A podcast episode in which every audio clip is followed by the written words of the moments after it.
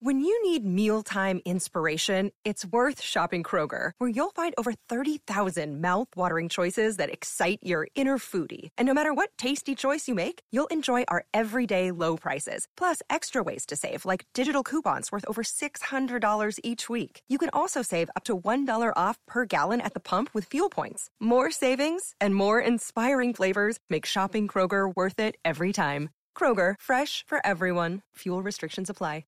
Pour yourself a cold one. Let's drink them, huh? And listen to Russ Tucker break down the top college prospects on another tasty edition of The College Draft. Yeah, it is Daddy Soda time here on the College Draft Podcast, presented as always by BetOnline.ag, your online sportsbook experts. Just use the promo code podcast1 for that 50% welcome bonus. Well, you guys already know he is the star of the show, Matt Waldman from the Rookie Scouting Portfolio. You follow him on Twitter, or at least you should be, for his videos, among other things, at Matt Waldman. You can also check out his fine work, mattwaldmanrsp.com. You definitely want to be signed up and getting the Rookie Scouting Portfolio. Matt, it is a big week for scouting, big week for college football. We got a host of games all week. Of course, a bunch of games on Saturday, including the college football playoff. LSU against Oklahoma, followed by Ohio State, Clemson. Should be awesome, buddy. Yeah, man, it's going to be terrific. You know, it's been a fun season, and I'm sure that this capper, you know, at the last few weeks of the season are going to be just as good, if not better. It's kind of funny. Nobody really thinks that Oklahoma has any chance against LSU, and I guess I fall into that category as well. I just think that Clemson-Ohio State game is going to be epic. I think both teams are so good. So much talent on the field. Really looking forward to it. They were the two top players in the country, both from the state of Georgia, Trevor Lawrence and Justin Fields. The top two players in the country. Some people had it Trevor Lawrence, some people had it Justin Fields, and they're going to be going at it. Should be epic. Speaking of epic, Matt, how about a word from Martellus Bennett, our epic professor at the Dos Equis College Football College? Hey, college football fans. Martellus Bennett here. Do you want to win every football argument this season? Dominate every debate? Become a pigskin prodigy? Then enroll in a Dos Equis College Football College, where you'll learn from football insiders like me, Jay Cutler, Katie Nolan, and author John Bacon, the man who wrote the book on college football. So be the first in your family to earn a football watching certificate from a beer school. Enroll in Dos Equis College Football College at dosequis.com/EDU. Enjoy Dos Equis responsibly. Imported by Cervezas Mexicanas, White Plains, New York. Copyright 2019, Dos Equis Beer Brands. Official beer sponsor of the College Football Playoff.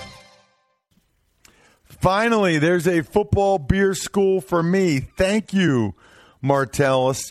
Matt, let's dive into this Miami Tech game first before we get to the two college football playoff games. It'll be Thursday, 4 p.m., the Independence Bowl, which I believe is in Shreveport. Louisiana Tech against Miami. We'll start with some of the Miami guys like wide receiver Jeff Thomas. Yeah, Jeff Thomas is a lot of fun to watch. You know, we talked a good bit about K.J. Hamler of Penn State a few weeks ago, and this is a 5'10", 170-pound, 170-pound receiver who does a lot of the things that you see when you watch K.J. Hamler in the Big Ten. You know, it looks like he's had a little bit of weight this year, so I'm interested to see how he weighs in. Maybe he's in the 180 range. He plays slot, also works inside on the trip side, but also can play a little bit outside. Really smooth football player, flat breaks to the boundary on speed outs. He gets his head around. He sells really the opportunity in terms of the defender getting ahead of him, then either looking inside or outside, things you would see Julian Edelman do in the slot, and then be able to make the break and get separation. And a lot of times, you know, with his speed at the college game, he doesn't need to tell much of a story to get open. But he does have those skills to be able to drop his weight in the hard breaks, break back to the football. He knows how to manipulate the stems of his routes to be able to widen the defender outside and then break back inside. He wins off the line with a lot of speed and burst. He has some decent moves off the line that I think he can build on. And it's one of those things that he also has the skill at the catch point. He's someone that can make the quick stop on fade routes and earn really good separation. He high points the ball well. He has some awareness of the boundary and some ability to really adjust his body and get 1 foot or a couple feet in bounds in high point situations, and really knows how to extend his arms well and shield the defender from the ball. But what really sets him apart, like Hamler, is that speed to split defensive backs, in the open field or in the vertical game, tracking the football, and then after the catch. I mean, this guy, you want to watch, an impressive play. Go back to the season opener against Florida and watch him split, defensive backs and make moves in an area where, we don't really have film booths anymore. But, think about it. Think about him in some tight spaces, and his ability to make people miss is just so exciting. And, he's one of those guys, maybe he's a guy who could run through a car wash and not get wet. I mean, that's how good he is at being able to avoid contact. He had a knee surgery in spring of 2009, arthroscopic surgery to clean out his knee. And, from a pro standpoint, they're going to want to look at, how he is as a teammate and what he's like off the field. He transferred to Illinois after, former Miami coach Mark Richt booted Thomas from the team. But Manny Diaz brought him back in, and he was suspended a couple games, during the Diaz tenure for violating team rules in October. But on the field, very exciting football player who get the ball in his hands or get him in an open area of the field and let him track that ball down, and he's going to do great things for you. Another Miami player to keep in mind is linebacker Michael Pinckney. Yeah, I mean, a lot of people – look at him and say he might be the best linebacker of a pretty good group. We looked at Shaq Quarterman to begin the year, and, Pinckney is a 6'1", 225-pound senior. I bet he's gained some weight since the beginning of the year or even, this summer, but he's listed at 225. He is a smaller player, but I think he has enough potential in terms of his frame to add some core muscle and bulk up to a size that he can carry a little bit more weight in his career and fill out in terms of the size of what you're looking for from an NFL linebacker. He has some potential as a coverage player, both in man coverage and zone coverage. I think right now he's a little better man-to-man. He plays a lot like right now, if you look at the opposite side of the ball to compare, he's kind of like a quarterback who lacks anticipation at times. He's kind of a see it, attack it player. If we're going to borrow from our buddy Greg Cosell in terms of see it, throw it player, Pinckney's kind of a see it, attack it player rather than an anticipator to the area of where the player's heading when he's playing zone. He has really good effort in pursuit. He's a good penetrator. When he spots a gap, he can hit it. But at this point, his lack of strength kind of makes confrontations with blockers more often a losing proposition. And his tracking as a pursuer also has those similar limitations in his zone coverage because of the bad angles he can take on ball carriers. But he's a really good hitter. He's a consistent tackler. He often stays on his feet as a tackler until the ball carrier loses his balance. And I think that there's some things to work with here. I think for sure, from a special teams perspective, I think he'll have potential there. But one of the things that you'll want to see are some of the issues that he has in terms of tracking and anticipating correctable. If they are, then he has a lot more upside in terms of what he could do on the defensive side of the ball. But that's going to be the biggest question for him. Should be noted that both Thomas and Pinckney are two of four different Miami players that aren't going to play in this bowl game. But we wanted to give you Matt's thoughts on those two guys anyway, because they've both had terrific years. Trevon Hill, who came from Va Tech. Jonathan Garvin also not playing. It's a huge trend, Matt. It's unbelievable. It's over 20 kids I've seen that are skipping bowl games, and Pinckney and Thomas are two of them. A guy that I don't believe is skipping the bowl game is Amik Robertson from Louisiana Tech. I saw him play last year and was pretty impressed by what he did against Western Kentucky. He does not have great size, but he is really pretty good. I know doing some Conference USA games this year, multiple coaches remarked how he was the best corner in the conference. Yeah, and if there's a guy that you would think might sit out a bowl game out of the ones that we just mentioned, this would be the guy that would be at the top of my list. But it's probably, indicative of this guy's attitude in terms of how he wants to play and the effort and will and really the kind of attitude that he has that makes him so good. And, he's declaring and he wants to play. He's a 5'9", 183-pound corner. He's probably going to project best at the nickel. Really fluid hips, mirrors defenders well in man coverage, and he plays the ball to the ground, when they get to a target situation. He's a 3-year starter at Louisiana Tech, and he has just absolutely fantastic ball skills. 14 interceptions, 48 passes defended through his career. He has a good feel for when to come off of his coverage responsibility and attack another receiver. So he understands his role in the defense. He anticipates where the quarterback's going, has a good read for it, or what the route patterns are with the receivers, and finds a way to be able to know when to timely, work away from that and be that ancillary coverage to really make a play on the ball. But at the same time, as much of a ball hawk as he has a reputation of being, he's a really disciplined zone defender who doesn't get baited by route combinations to his side. So he's going to be a fun player to watch, and I have a feeling he's going to have a really strong game this week.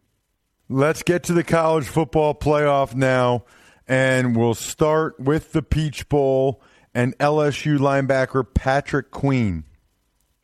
Yeah, listen, he replaced Devin White at the rover position at LSU. White, the Tampa Bay Buccaneers standout linebacker. He's, Queen's 6'1", 230 pounds. He's a junior. Physically, he doesn't probably have the ideal length that scouts are looking for at linebacker, and shedding blockers has been an issue for him. But his game, what is his game, works very well. And his game is speed and acceleration, fluid feet to close fast. He roams well sideline to sideline. He cuts off passing lanes well as a zone defender.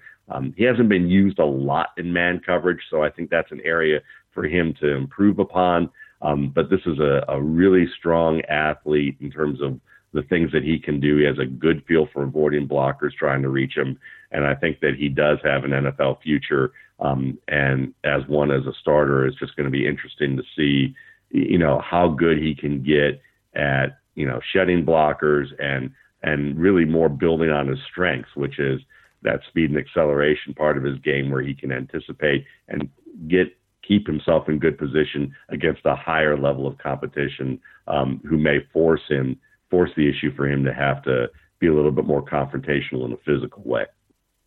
How about the LSU tight end Thaddeus Moss? Yeah, listen, we could sit here and talk about the fact that he's Randy Moss's son, and you watch him on tape, and he moves a lot like his dad. He has a fluid gliding style, but still with that quick twitch handwork to fend off late hands on his frame, and he has the late hands to go up and win the ball at the last moment in tight coverage. He's 6'3", 249, different than Randy, and he's the most productive tight end in the receiving game that LSU's ever had in a season. He set records in receptions and yardage this year. He's really good at working off the line. He has a good rip and swim move. He sells the vertical route well with his eyes. He bends well at the waist and knees, so he can sell defenders on the corner route or the post route and then work back inside or outside against the defender over the top of him. He has the mobility even in the open field to hurdle guys when needed. Really good flexibility in his legs for a big man. And it allows him to drop his pads and get lower than safeties as well when he's carrying the ball. So he's a tackle breaker when he heads downhill with a defender coming over the top. He has excellent extension, with his frame and awareness of the boundary. So he's a good fade route player or any type of route on the perimeter. He's a guy that's going to be able to work outside of his frame to make the play. And he uses his hands extremely well. There are a lot of guys who have that kind of ability to extend, but they don't always have that skill to get their hands in the position they need to just unfold around the ball. A guy like Cortland Sutton needed about a year to really work on his hands, and he's still, as good of a season he's having, he still has some issues where he fights the ball at times in ways that you look at a guy like Thaddeus Moss, or a pro example of a player who frames his ball well is Chris Godwin, who's just terrific at being able to go up and win the ball in the air and just have that consistent position where, if the ball's away from his frame, he can get both arms up and his hands are always uniform. And Moss has that in his game. Now, he missed 2018 with a fracture of the fifth metatarsal in his left foot. He required two surgeries from that, one in June and one in November to fix it. But he looks like he's been able to play well this season through what he went through here, and I don't expect him to come out for the draft this year, but he's going to be a fun player to look at this weekend, as well as, thinking about what his season may be looking like moving forward as a senior. For Oklahoma, they haven't had a ton of great defensive players recently. They do have linebacker Kenneth Murray, and they've got D tackle Neville Gallimore. Yeah, and we profiled Murray and his tackling prowess earlier in the year. Gallimore, he's a fun player. I mean, he's 6'2", 305 pounds. He's a redshirt senior, and he's one of those, probably more likely one of those pass-rushing defensive tackles in a 4-3. Think of guys who are at the higher end of that scale, like, Grady Jarrett and Aaron Donald, of course. This guy has real pass-rushing ability, great short area acceleration. He has terrific change of direction quickness. He moves his hips and feet well, and you can combine this with his pad level and anticipation and his vision to really see through traffic and his skill to get skinny. He gets skinny like a running back in a hole and finds his way through traffic. All of these skills project well for him when the team runs line slants or uses them with game, where they run twists with tackles. A good example of what I'm talking about is watching, say, Atlanta against Jacksonville this past weekend and watching Grady Jarrett and Vic Beasley run twists and sacking Gardner Minshew repeatedly or getting pressure on him repeatedly. And Gallimore is the type of guy that would work really well in any type of line that's going to use those types of twists and stunts on a regular basis. Right now, you're not seeing him really get off double teams that very well at this point. I think when he's in close quarters, he just doesn't have the moves right now that are working for him. Because quickness is his game a little bit more than power, you can also see him lose his anchor a little bit in his lower body, and at times he gets pancaked by defenders a little more often than you might expect from a guy with his dynamic abilities. But he is skilled at anticipating the snap.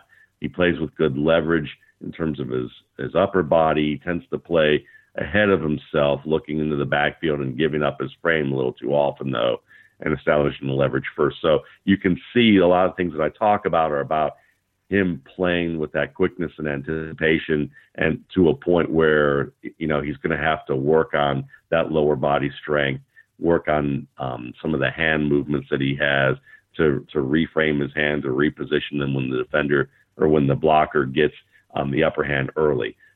But that upper body strength, he can torque guys to the side. When he takes half a man, he's going to lock his hands into you and get the advantage there. I do still have some questions about his stamina and his ability to hold up in the fourth quarter. He's by no means a lazy player. But when he's fresh, you see him really hustling to the ball and showing a high motor. But I just wonder if he just needs to get into maybe even better shape for the fourth quarter, or figure out ways to be able to have some stamina at the end of games in ways that there's some games on tape where you have some questions about that. But overall, he's an exciting player, penetrator, who, he's going to have a good game this weekend and get pressure on Joe Burrow and company for OU to have a real strong chance to win this game.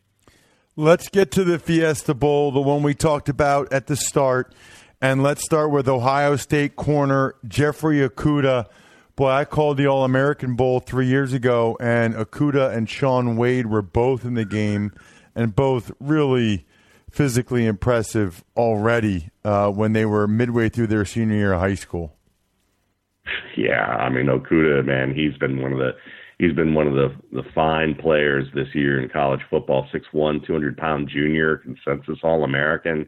Got a lot of attention. If you hadn't thought about him before, you were going to be thinking about him on the forefront of your, he's on the forefront of minds of people after his work against Michigan's receivers. He's quick, fast, fluid, really confident in his ability to recover. And because of that, it helps him be patient with receivers. He's not fooled by little moves, and he's really at ease with receivers executing a break, and then he'll recover after it, rather than overreacting to any type of move setting up that break. He's good at remaining in a crouched position and backpedaling, so he can stay in a position where he can change direction as needed and be in an optimal position to really play the man. He's shown skill as a press defender. I think he's at his best when he's pressing and then dropping, or people call it bailing, and playing off coverage where he's playing man to man, but he's, further off of the receiver. When he is pressing, he punches with good timing. I think he gets into the receiver pretty consistently with his hands. Where he needs work is his own coverage. And I think that's a lot of it is that he just needs to slow down with his adjustments. He gives too much of a cushion sometimes. And I think as a result, he'll overreact. He doesn't want to get beat deep, and I think he overreacts to that at times.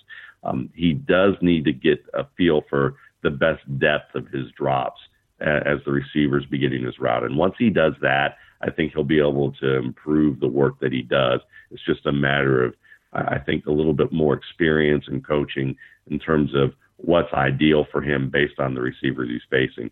In terms of tackling, I think he takes too much first contact as a tackler, just as a guy who's blocking, in the backfield on a blitz.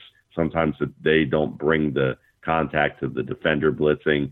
It's the same thing with a guy who's tackling. Sometimes he can wait for the ball carrier to hit him first. And if that happens, he's going to get run over.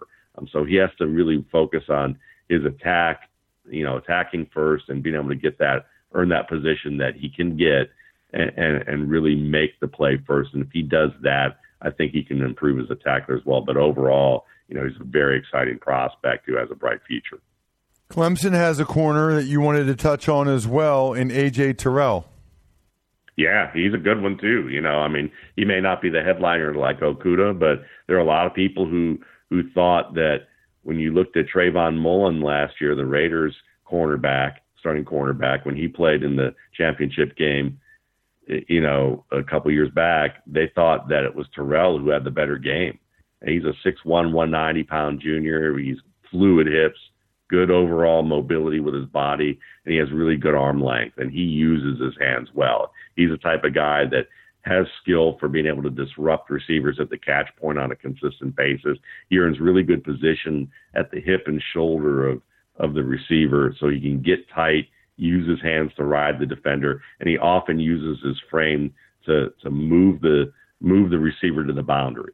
And overall, he's a good finesse player in terms of, because of that positioning, because of his length to time the ball and to disrupt the receiver. So he's a good finesse player in man-to-man. Despite that position in length, I think he has to get more comfortable with the physical parts of press coverage and also defending the run. You need to see him wrap up a little bit more as a tackler. And then in terms of, press coverage, just being able to use his hands a little bit better, using his frame in a way where it's not just about positioning, but it's also being able to deliver a blow and to be able to withstand larger receivers who can, kind of move him around a bit. I think he overreacts to the threat of getting beaten deep as well. This is just a common thing with younger corners. He can give up too many catches on shorter routes because he leaves his back pedal early, as opposed to a guy like Okuda who may just drop too deep Terrell's a guy that will turn and turn his hips too quickly and overreact to the move that a receiver's going to put on him. You can also get caught peeking too often at the quarterback as a zone defender, and that can make him reactive to moves as well. But overall, an exciting physical prospect who has a really good feel for, playing the ball. And that's a nice skill to have as a cornerback. And an offensive lineman to wrap things up. Thank you. I think you did that for me. John Simpson, guard from Clemson. Yeah, Merry Christmas. Certainly we'd like, when we get a chance, it's nice to be able to profile the guys up front for sure. They're the most important players there and, on the field, I think. And, 6'4", 330-pound guard. Clemson hasn't had a lot of NFL prospects along the offensive line, but this guy's considered one of the best guards in the draft. Good footwork, whether attacking or retreating. Very, very good feet there. He bends well, fluid with long arms, big hands, runs well. He wrestled in college, so you can see that also on the field. He has some good feel for leverage, and he has the lateral movement is really the bigger question mark for him. But as a guard, he's likely going to be, working in a situation where he's going to be playing a lot in close quarters. So it's a good positional fit for what his athletic skills and limitations are. He plays with good strength. He gets his hands framed in position, and he's going to control you. He's an aggressive player overall, who's known as a road grader. But at the same time, you watch him in practices against Dexter Lawrence and Cleveland Farrell, and he really held his own. So he's a guy that we should be seeing at the Senior Bowl, I believe, and he's going to be, a fun guy to watch. In the pit, in the practices there coming up within the next month. Excellent stuff. Already starting to figure out where I'm going to be watching those college football playoff games. Should be awesome. And I know where I'll be placing a wager on them. BetOnline.ag, your online sportsbook experts. If you haven't already, check out my tweet at Ross Tucker NFL or Brian at RTF Podcast. When we were tweeting about the Podcast One Sportsnet Challenge that's going on right now, they're giving away the 12 days of Christmas, so I guess there's a couple days left. They're giving away $100 a day to people that follow the instructions in their betonline.ag account. And then on Christmas Day, I think they're giving out $1,000. So check it out. Check out our social media or go to the Podcast One Sportsnet social media, because you can get all the details there and then enter. So hopefully you win the $1,000. Let me know if you do. BetOnline.ag, promo code podcast1. Already have the Ross Tucker Football Podcast up today, talking about the epic press box food. Oh, and football games from this weekend. And a little bit later, we'll have part one of the Fantasy Feast. It is DFS time. All day, all the time. Season long is over. DFS is here. And Joe Dolan has you covered on the Fantasy Feast podcast. Other than that, the keg is kicked. We're all tapped out. Thanks for listening to the College Draft Podcast. Make sure to also subscribe to the Ross Tucker Football Podcast, Fantasy Feast, Even Money, and The Business of Sports. All available at Apple Podcasts, rostucker.com, or wherever podcasts can be found.